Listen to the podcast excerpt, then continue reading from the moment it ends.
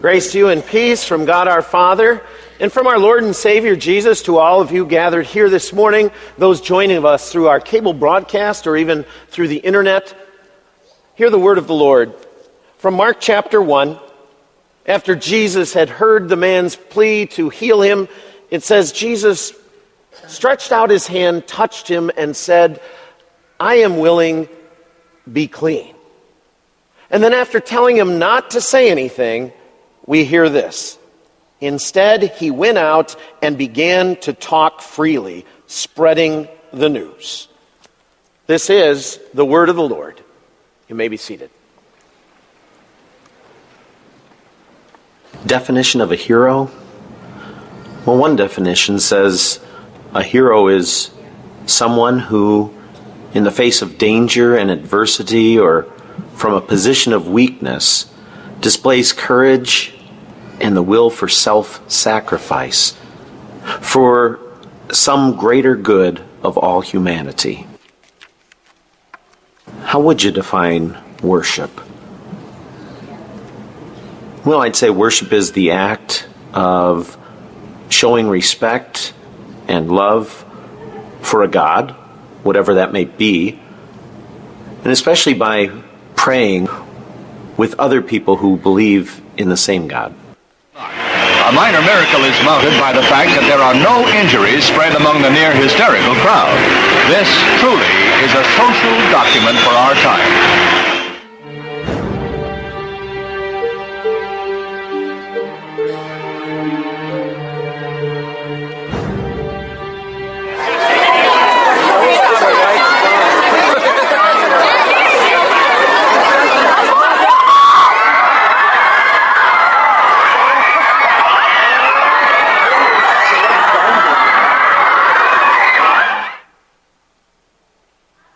Hero worship, the foolish or excessive adulation for an individual.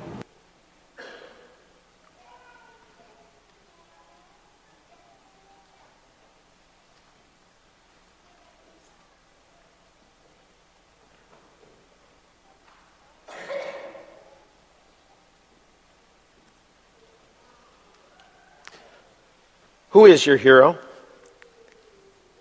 As we are in the second week of a, a, series of sermons that, that talk about our hero. And as we heard last week with talking about a hero's way and the birth of Christ and how his way was so different from what other heroes may be. So today we get to talk about hero worship. But when you take the two words separately and their definitions, and then you combine them into one concept, hero worship, you come up something completely different, do you not? And so today we look at how is it that we can worship our true hero. And maybe to do that, we need to consider how the world and ourselves at times may worship those heroes that maybe truly aren't the type of hero we may want to talk about. So, who is your hero? I'm not sure how you'd answer that blank. It doesn't matter to me if you want to put in a name or a group or people or any number of things. But as we talk about the true hero, we of course are using our Savior Jesus as that standard. And what's interesting is I don't think many people's heroes would be, well, what you would describe as timid or as weak or helpless, very vulnerable. And yet, that's precisely who our hero is. As Jesus came to the Jordan and was baptized by John and so forth, there was an occasion where John saw Jesus coming and he said to them, He said, Look, the Lamb of God who takes away the sin of the world. That was the precise message of our second graders who shared their song that Jesus, our hero, is a lamb. One who fulfilled his role perfectly, who was made helpless who was the sacrifice, so that the good of all humanity could be benefited. Now, having said that, I think it's important for us to take a few moments as, and if you'd like, we're following the sermon outline in our worship folder, to think about what is it that makes our heroes our heroes. And one way to ask that question is, what does your hero do? I want to mention that not everyone we might call a hero in this life, in this world, that's not always a bad thing. There can be many people that we look to and say, He's my hero. And what a great thing that can be. But at the same time, this series of sermons gives us an opportunity to also compare and contrast the differences between what we might call a hero and that true hero, Jesus. For example, although this isn't always the case, I would say it's very possible that one of the things that a hero in today's world does is a hero often invites temptation. Now, I'm not saying that uh, in their news clips or concerts they're actively inviting somebody to participate in an act or a thought that is contrary to God's will. But what I would say is that they often represent that for which many would covet. Whether it be popularity, fame, talents and abilities, money and power. It can be just fine to ascribe and aspire to those kind of things and want to be successful in life, but just where is it where aspirations cross the line and become covetousness? A word we don't use too often, but that which could be used to describe so much of our society, earnestly wanting and desiring that which is not ours. It's kind of the opposite of true godly contentment. And insofar as uh, heroes today may lead us to covet, that's what I mean about inviting temptation. In contrast, in our reading of chapter 3 in the story this week, we encountered Jesus being led by the Spirit after his baptism into the wilderness, and there it says we, he was tempted by the devil. You might recall that. Even if you haven't read the story this week, Jesus was tempted by the devil to turn stones into bread, to jump down from a high point because the devil said, Hey, God's not going to let anything happen to you. And eventually he tempted him to bow down and worship him.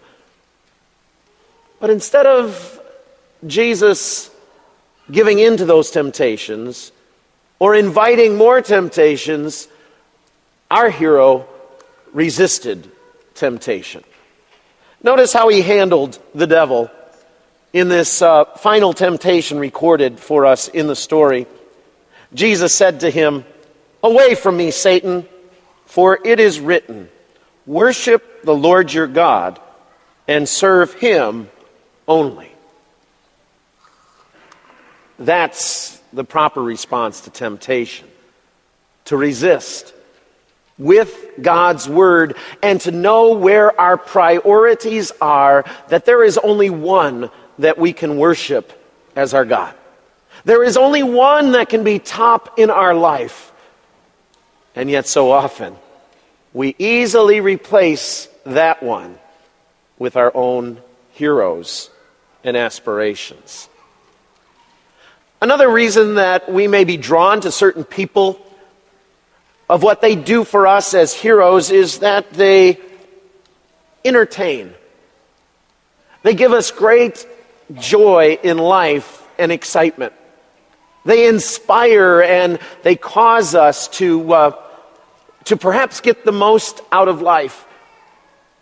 I don't know how many of you are big basketball fans. For some of you, this time of year has got to be, seem like torture when the NCAA is on and hardly any work gets done at work or at home, for that matter. Yes, guilty as charged to a certain degree. But how exciting it is when there's a hero of a game and there's some underdog that makes the winning shot or whatever it might be, and, and to see the emotion and all that is worked up in life. God's made us to be emotional creatures, to experience the true highs of life and unfortunately also the lows. But how incredibly sophisticated our lives are because of our ability to be entertained and to be inspired and so forth.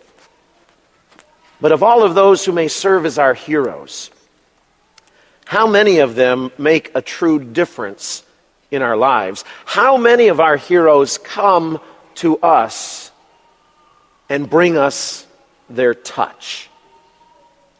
Because that's what our true hero does. The man with leprosy, he was an outcast. His life was so different than it used to be because of his disease. He falls at his knees and begs Jesus. He was probably already breaking some rules by approaching Jesus that closely. And he says, Lord, if you are willing, you can heal me. And what does Jesus do? He reaches out his hand and he touches the one with the contagious leprosy. He reaches out his hand and places it upon the one who is unclean, which was unlawful to do. And yet he says to him, I am willing, be clean. And that man's life was changed. Not just physically, but I can only imagine the inner, the inner change that took place in him. That's what our hero does in our lives. Yes, he does grant healing still through the medical sciences, of course. Yes, he may even choose to do miracles at times.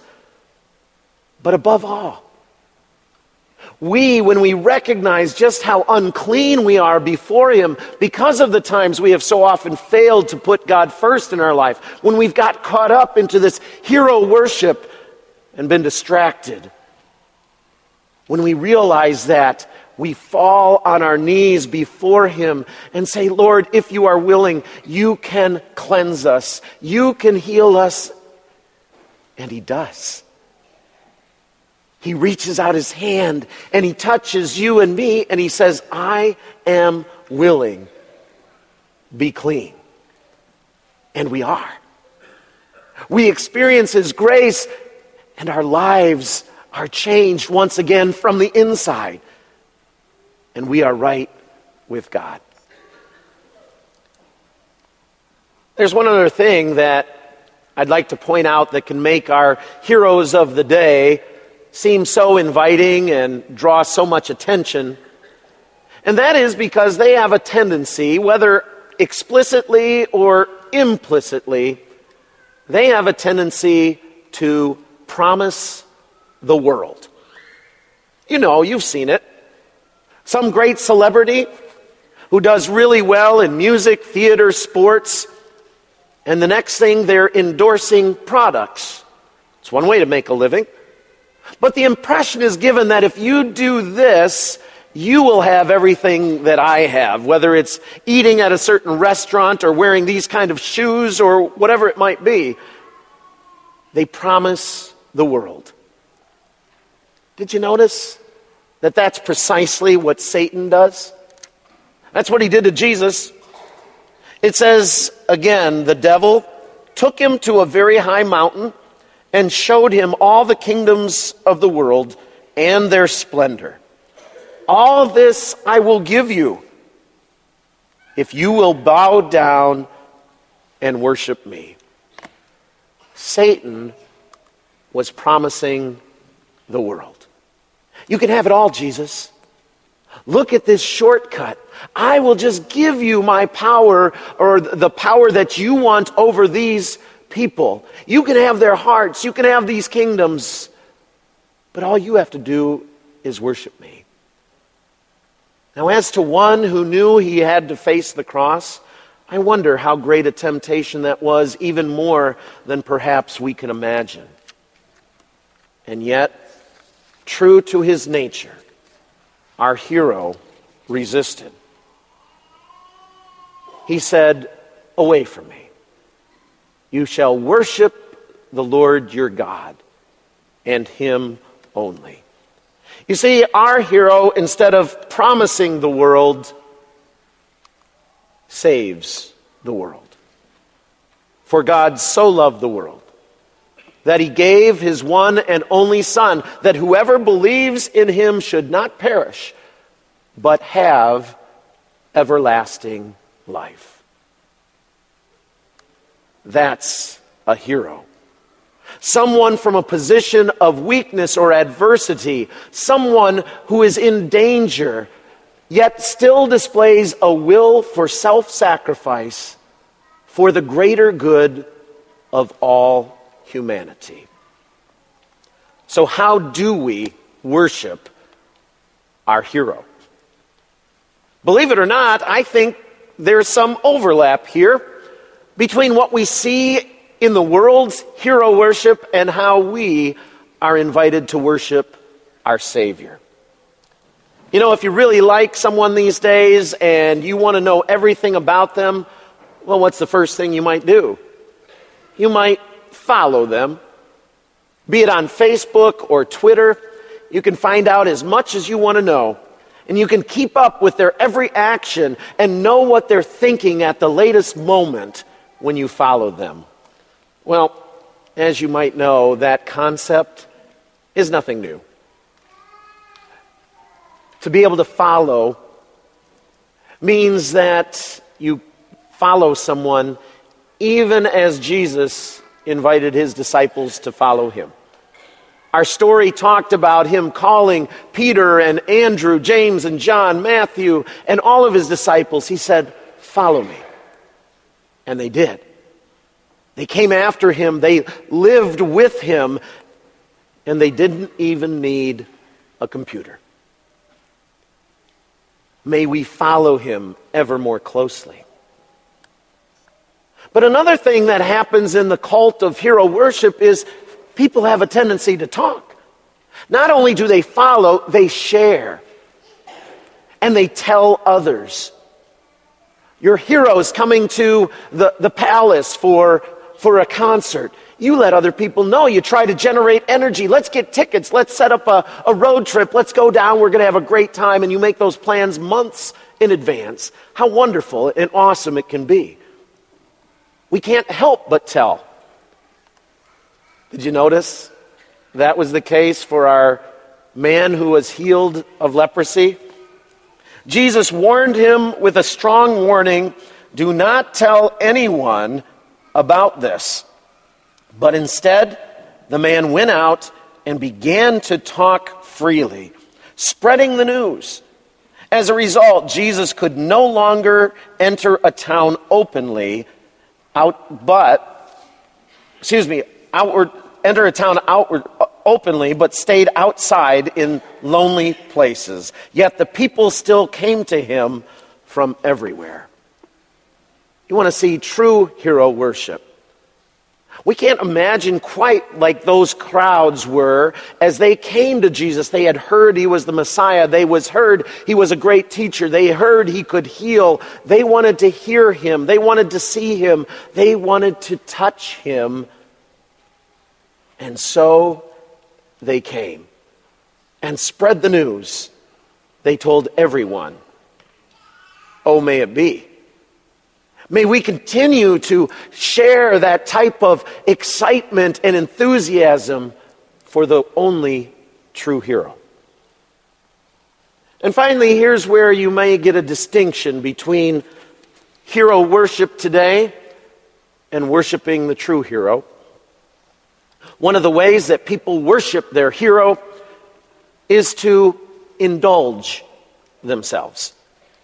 And what I mean by that is this as much as they feel that they're showing appreciation to the one, they really are treating themselves, whether that's to a ticket to a concert or a game, to watching them on TV, to having a, a piece, a souvenir, an autograph, a jersey, you name it.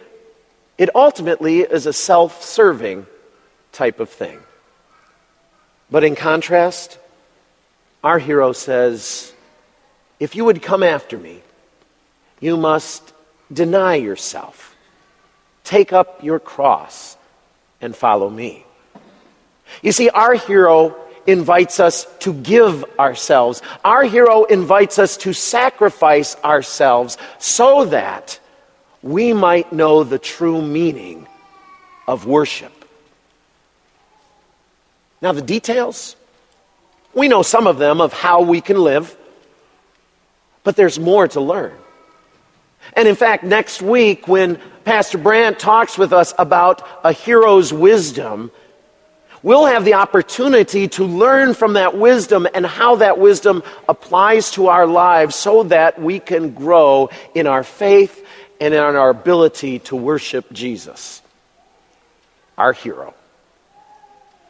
In his name, amen.